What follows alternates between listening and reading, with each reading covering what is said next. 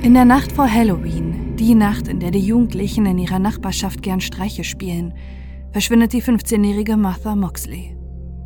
Es ist das Jahr 1975 und die Gegend ist bekannt dafür, dass dort nur die Reichsten und Mächtigsten wohnen. Niemand vermutet, dass einer unter ihnen ist, der zu so einer schrecklichen Tat imstande ist. Doch als Martha gefunden wird und die Ermittlungen beginnen, kommen immer mysteriösere Enthüllungen zum Vorschein und viele vermuten bis heute eine düstere Verschwörung im Kennedy-Clan. Kann der Täter bis heute unbehelligt weiterleben, weil ein elitärer Kreis mit Macht und Geld versucht, ein dunkles Geheimnis zu wahren?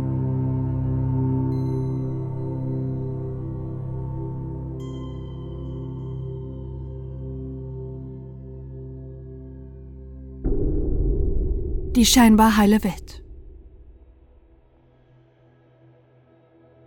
Auch wenn Martha Moxley noch nicht lange in Bellhaven lebt, kennt bereits jeder in der gut behüteten Nachbarschaft die 15-Jährige.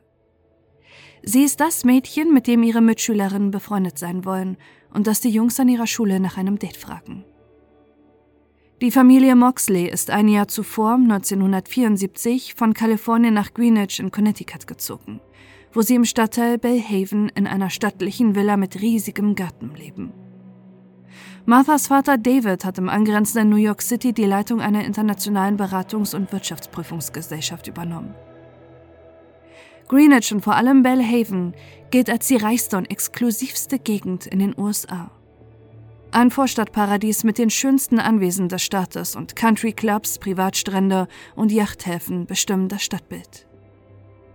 In den prunkvollen Villen mit imposanten Anwesen, eigenen Pools und Tennisplätzen leben die Superreichen und das Who is Who der US-amerikanischen Wirtschaft, Politik und Justiz. Bellhaven ist ein Ort, in dem sich jeder sicher fühlt. Auch das ist einer der Gründe, warum sich die Familie Moxley dazu entscheidet, nach Bellhaven zu ziehen. In Greenwich ist die Kriminalitätsrate schwindend gering und die prachtvollen Landsitze in Bellhaven liegen in einer gated Community, die von Wachtposten patrouilliert wird. Niemand, bis auf die gut situierten Anwohner, kann den exklusiven Stadtteil unkontrolliert betreten. Auch die Moxleys haben eine wohlhabende Nachbarsfamilie. Seit drei Generationen lebt in der Villa gegenüber die Familie Skakel. Der Vater der Familie, Rushton Skakel, ist nicht nur der Enkel des Gründers des Great Lakes Carbon Corporation, einem Kohleunternehmen, das eines der wohlhabendsten und größten US-Unternehmen in Privatbesitz ist sondern seine Schwester Ethel ist außerdem die Witwe des US-Senators Robert F. Kennedy, der 1968, fünf Jahre nach seinem Bruder, ebenfalls ermordet wurde. Doch auch die Familie Skakel muss mit einem schweren Schicksalsschlag zurechtkommen. 1973 ist Rushtons Frau Anne an einem Hirntumor verstorben. Seitdem ist er auf sich alleine gestellt mit der Erziehung seiner sechs Söhne und einer Tochter. 1975 ist Rush Junior Skakel 19 Jahre alt, seine Schwester Julia 18, der zweitälteste Sohn Thomas 17, Johannes 16, Michael 15, David 12 Jahre alt und der jüngste Sohn Stephen 9. Der Verlust ihrer Mutter trifft die Skakel-Geschwister schwer. Sie müssen nun nicht nur ohne Mutter leben, sie müssen jetzt vor allem alleine leben. Ihr Vater Rushton ist oft unterwegs, er ist auf Jagdausflügen, im Country Club oder auf Geschäftsreisen. Die einzigen Erwachsenen im Haus der Skakels sind oft nur die Angestellten. Gärtner, Hausmädchen und seit kurzem der 23-jährige Privatlehrer der Kinder. Zwar verfügen die Geschwister dank ihres Vaters über sämtliche finanziellen Mittel, doch mit der Fürsorge und Erziehung sind sie plötzlich auf sich alleine gestellt. Vor allem Michael Skakel leidet unter der Situation. Seit dem Tod seiner Mutter mit gerade einmal 13 Jahren hat er begonnen, exzessiv Alkohol zu trinken. Doch für die vielen Jugendlichen in der Nachbarschaft aus den gut betuchten Elternhäusern ist das chaotische Skakel-Anwesen der wahr gewordene Teenie-Traum. Ohne Erwachsene und mit unbegrenzten Möglichkeiten an Geld und Alkohol finden bei den Geschwistern regelmäßig Partys statt. Auch Martha ist oft bei den Skakels, Sie ist gut mit dem zwei Jahre älteren Thomas und dem gleichaltrigen Michael befreundet.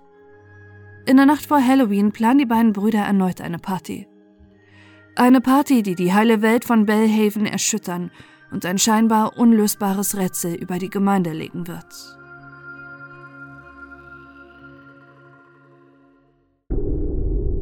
Mischief Night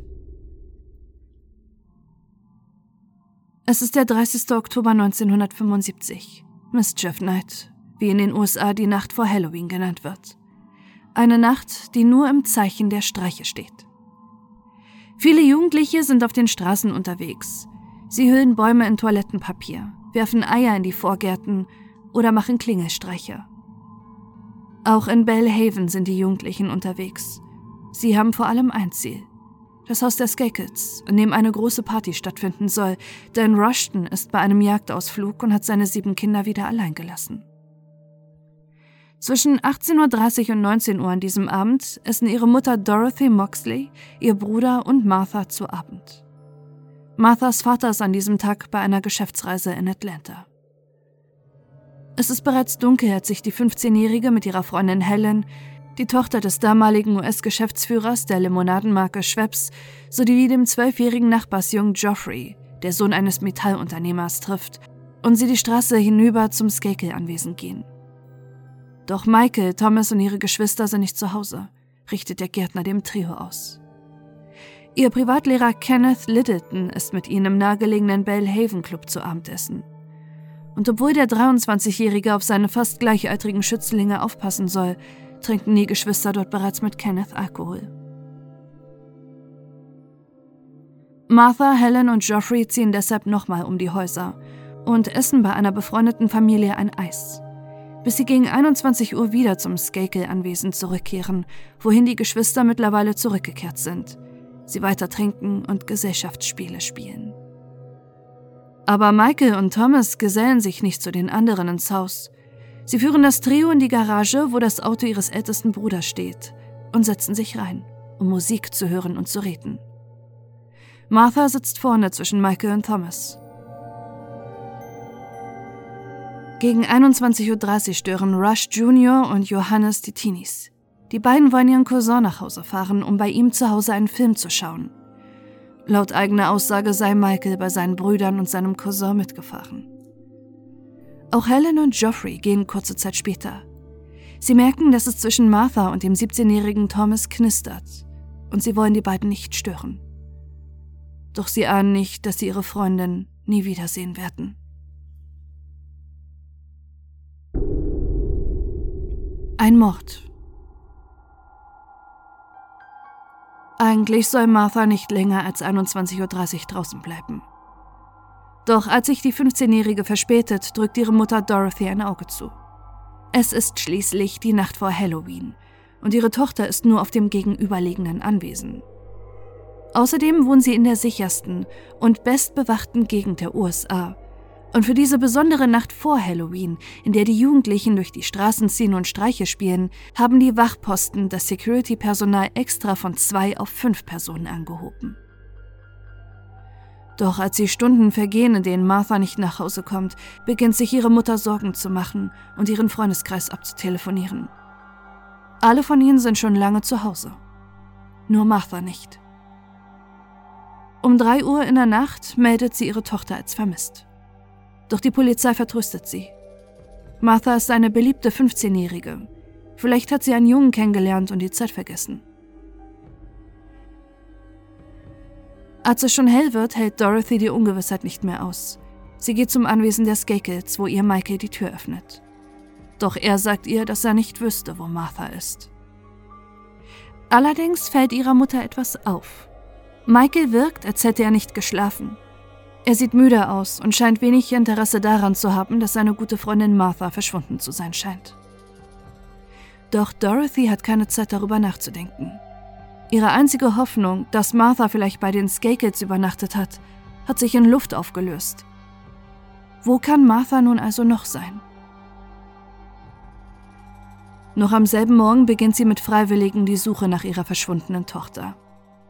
Bis zum späten Nachmittag des Halloween-Tages müssen sie suchen, bis sie schließlich gar nicht weit vom Haus der Familie Moxley entfernt die entsetzliche Entdeckung machen. Unter einem großen Baum am Rande des Skakel-Anwesens hin zur Straße liegt ein lebloser Körper. Der Kopf ist blutüberströmt, So sehr, dass man nicht einmal mehr die blonden Haare erkennen kann. Es ist Martha Moxley, die mit ungeheurer Gewalt gegen den Kopf geschlagen wurde. So sehr, dass mehrfach ihr Schädel gebrochen wurde. Innerhalb kürzester Zeit nehmen nun Polizeiautos, Mordermittlungsteams und die Presse den Ort ein, der für die Anwohnenden bis zum 31. Oktober 1975 für ihre absolute Sicherheit stand. Nun überschattet Angst Bellhaven. Schon bei den ersten Ermittlungen vor Ort kann die Polizei rekonstruieren, dass der Fundort von Marthas Leiche nicht der Tatort ist. An mehreren Stellen des Anwesens finden sie Blut von Martha. Am Rande der Einfahrt sogar eine große Blutlache. Vermutlich die Stelle, an der die 15-Jährige das erste Mal vom Angreifer attackiert wurde, bevor sie schwer verletzt durch den Garten gezogen wurde. Auch nach der Mordwaffe muss die Polizei nicht lange suchen. Unweit der Leiche finden sie den Kopf eines Golfschlägers sowie den Schaft. Martha wurde so heftig damit geschlagen, dass der Schläger kaputtgebrochen ist und sich in den Hals der 15-Jährigen gebohrt hat. Doch ein Teil des Golfschlägers kann die Polizei nicht finden. Der Griff des Golfschlägers, an dem mutmaßlich die Fingerabdrücke ihres Mörders sind. Bis heute ist dieser verschwunden und könnte das Puzzlestück sein, um das mysteriöse Rätsel um Martha Moxley endlich zu lösen.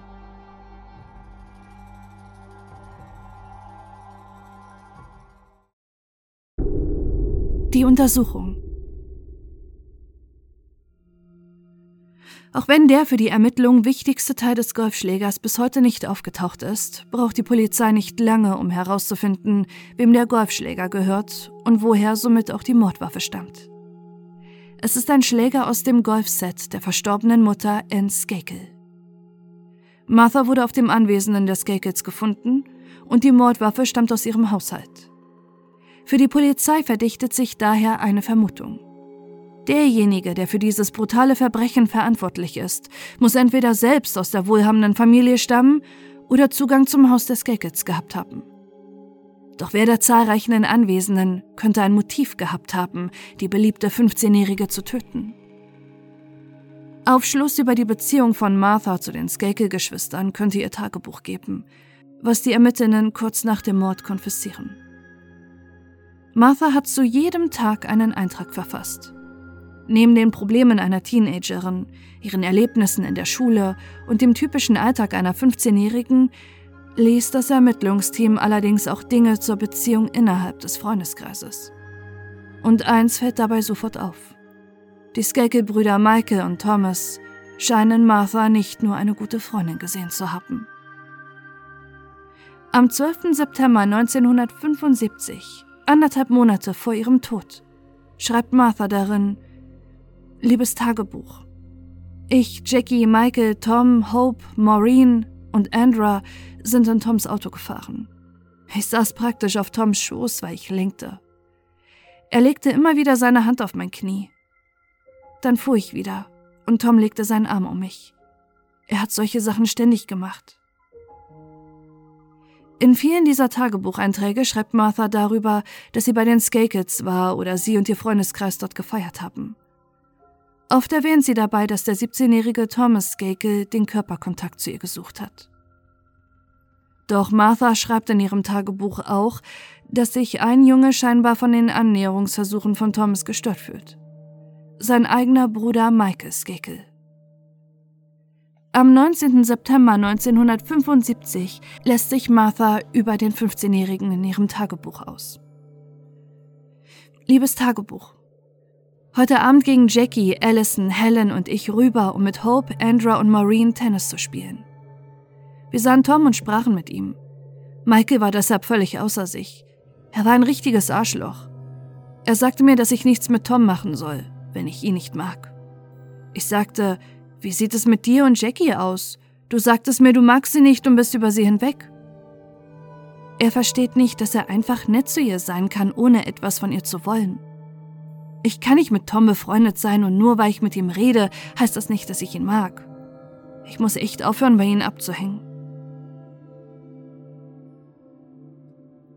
Aufgrund der Tagebuchaufzeichnung von Martha, in dem sie den 15-Jährigen als aufbrausend und aggressiv ihr gegenüber beschreibt, rückt Michael Skakel als erster in den Kreis der Verdächtigen für das Ermittlungsteam. Doch Michael hat ein Alibi. Er ist gegen 21.30 Uhr zusammen mit seinem älteren Bruder und seinem Cousin zu diesem gefahren, um einen Film zu schauen. Danach fuhr er nach Hause und ging zu Bett. Einem Lügendetektortest muss er sich deshalb nicht unterziehen. Könnte jedoch vielleicht Michaels Bruder Thomas für den brutalen Mord verantwortlich sein. Schließlich hat Martha seine Avancen abgelehnt und trotzdem hat er in der Nacht ihres Todes erneut versucht, die Nähe zu Martha zu suchen. Die Obduktion hat außerdem ergeben, dass die 15-Jährige zwischen 21.30 Uhr und 22 Uhr attackiert wurde und Thomas Skakel somit die letzte Person war, die zusammen mit Martha gesehen wurde. Als Helen das Anwesen verlassen hat, soll sie sogar gesehen haben, dass er versucht hat, Martha zu küssen. Thomas sagt aus, dass er nach dem Gespräch mit Martha ins Haus gegangen wäre und seine Hausaufgaben über Abraham Lincoln begonnen hätte. Doch seine Schule kann sein Alibi nicht bestätigen. Es gibt keine Hausaufgaben über Abraham Lincoln. Auch Thomas Lügendetektortest zeigt Unregelmäßigkeiten in seinen Aussagen und kann nicht eindeutig ausgewertet werden. Doch als der 17-Jährige mit seiner Falschaussage konfrontiert wird, gibt er ein weiteres Alibi ab. Nachdem er sich mit Martha unterhalten hatte, sei er reingegangen, um mit seinem Privatlehrer Kenneth Liddington einen Film zu schauen. Auch Kenneth bestätigt, dass er und Thomas zum Zeitpunkt des Mordes zusammen gewesen wären.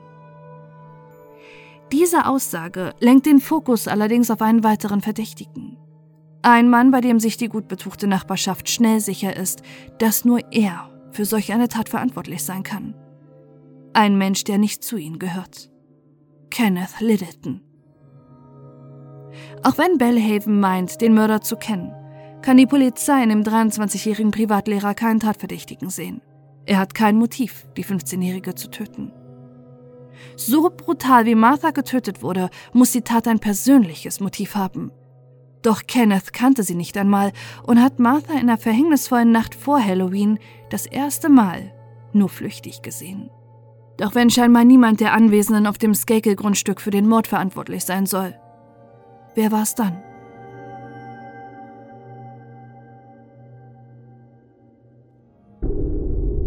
Ein Verdächtiger. Der Mord an Martha Moxley wird zum Court Case. Es vergehen erst Monate, dann Jahre und schließlich Jahrzehnte, in denen ihrer verzweifelten Familie niemand sagen kann, wer ihre Tochter und Schwester so brutal aus dem Leben gerissen hat. Auch die Ermittlungen der Polizei drehen sich im Kreis. Dass ein Unbekannter für den Mord verantwortlich ist, scheint fast ausgeschlossen. Die Wachposten, die man für die Ein- und Ausfahrt nach Bellhaven passieren muss, haben in der Nacht des 30. Oktober 1975 niemanden Verdächtigen gesehen. Trotzdem kursieren in Bellhaven die Gerüchte, dass ein skrupelloser, unbekannter Mörder in ihre Idylle eingedrungen sein muss.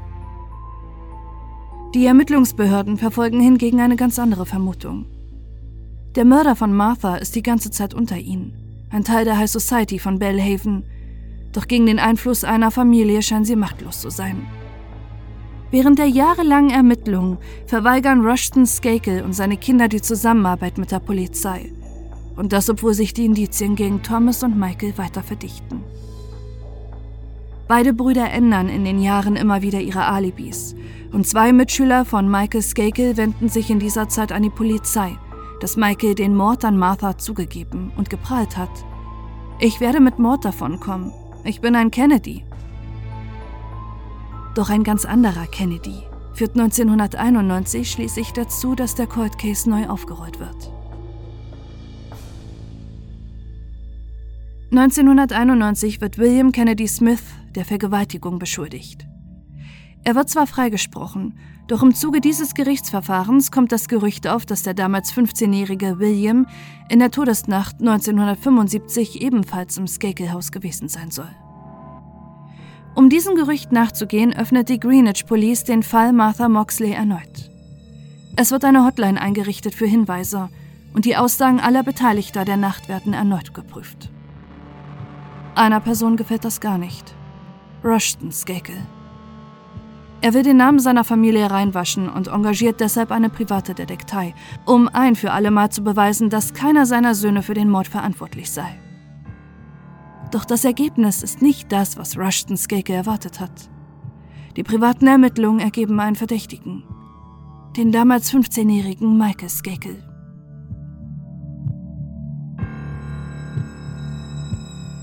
Auch wenn die Skakels diese Ermittlungsergebnisse versuchen unter Verschluss zu behalten, wird die Analyse 1995 an die Presse gelegt und zeigt, warum die private Detektei zur Annahme kommt, dass Michael für Marthas Mord verantwortlich ist. Er hat die Polizei zu seinem Alibi angelogen.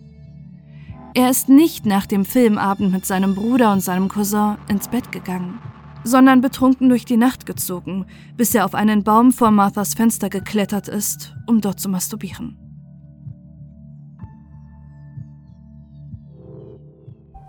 I remember thinking, oh my God. If I tell anybody that I was out that night, they're going to say I did it. I pulled my pants down. I masturbated for 30 seconds in the tree. And I remember thinking, oh my God, I hope God nobody saw me. Then I woke up to Mrs. Moxley saying, Michael, has, have you seen Martha? I was like, oh my God, did they see me last night?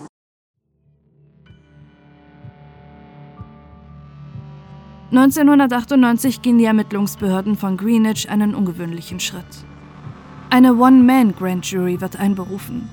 Eine seltene Vorgehensweise im amerikanischen Recht, bei der ein Richter prüfen muss, ob genug Beweise für eine Anklage vorliegen, wenn alle sonstigen Ermittlungsmöglichkeiten bereits ausgeschöpft sind.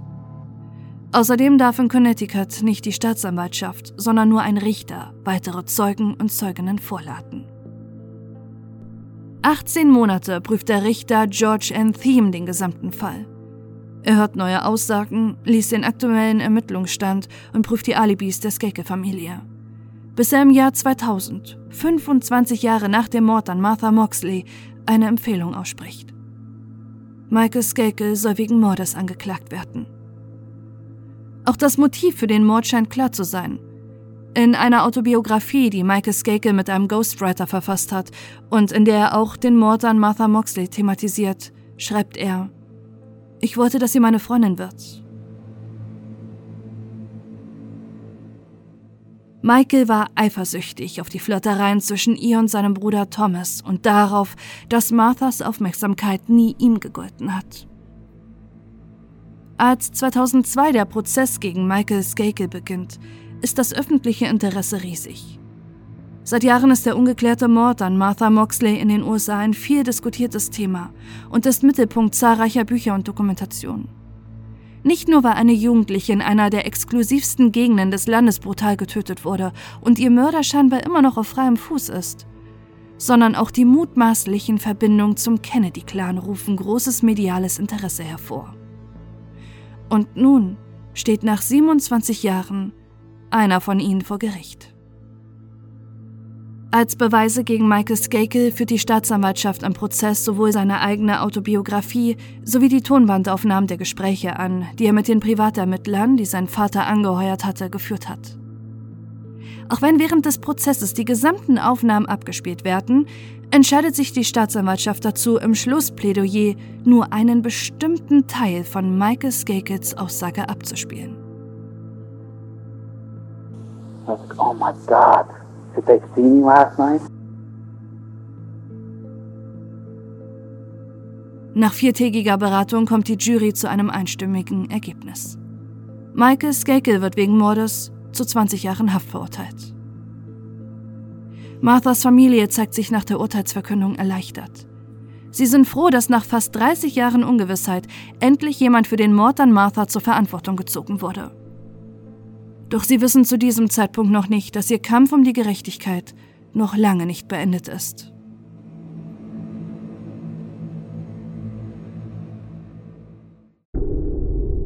Unschuldig oder privilegiert?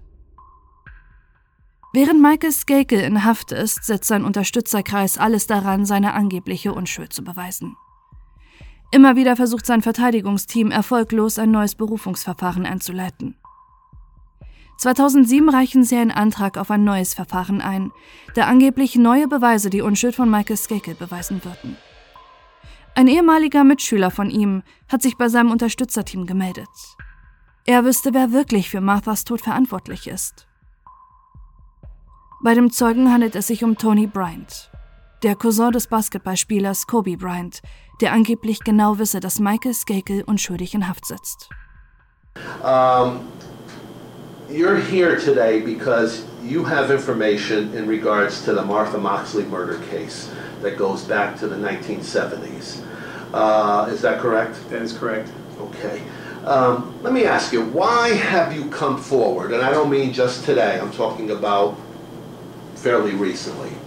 I really didn't come forward under my own um, my own efforts. I came forth uh, based on conversations that I've had with uh,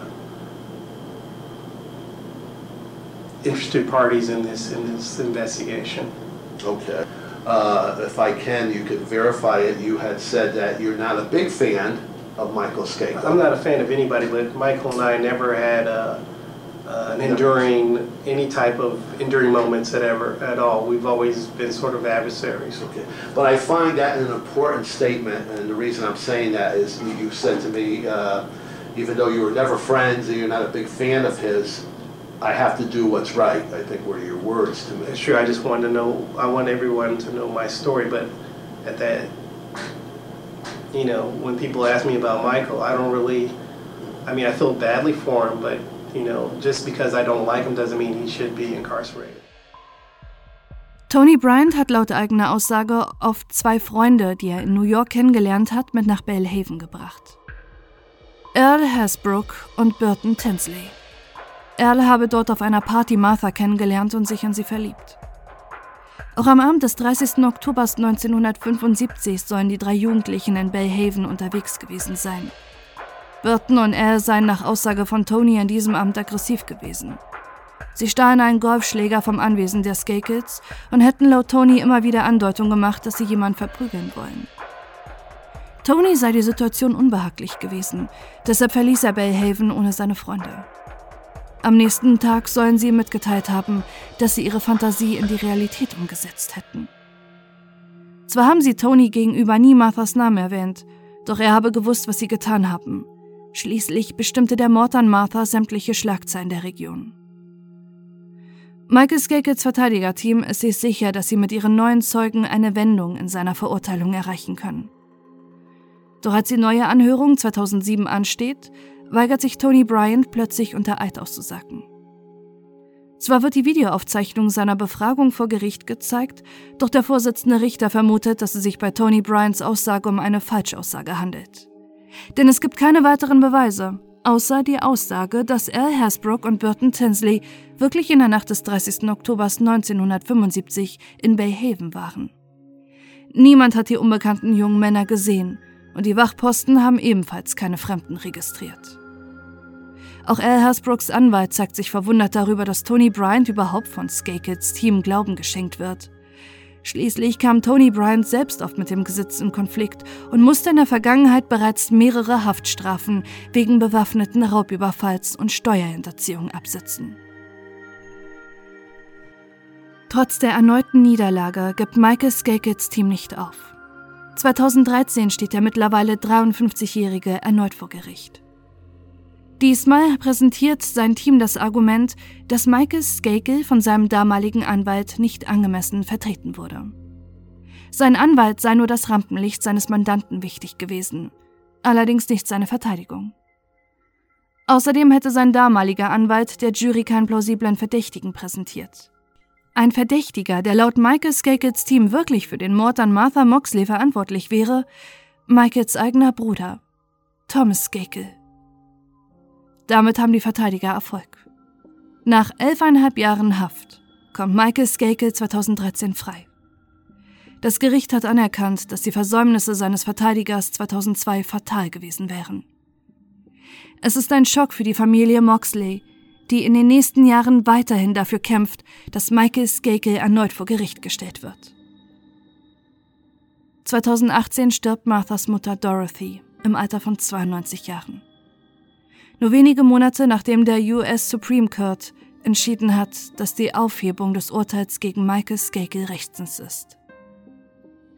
Am 45. Jahrestag von Martha Moxleys Tod, der 30. Oktober 2020, verkündet der Bundesstaat Connecticut, dass Michael Skakel nicht erneut vor Gericht gestellt wird.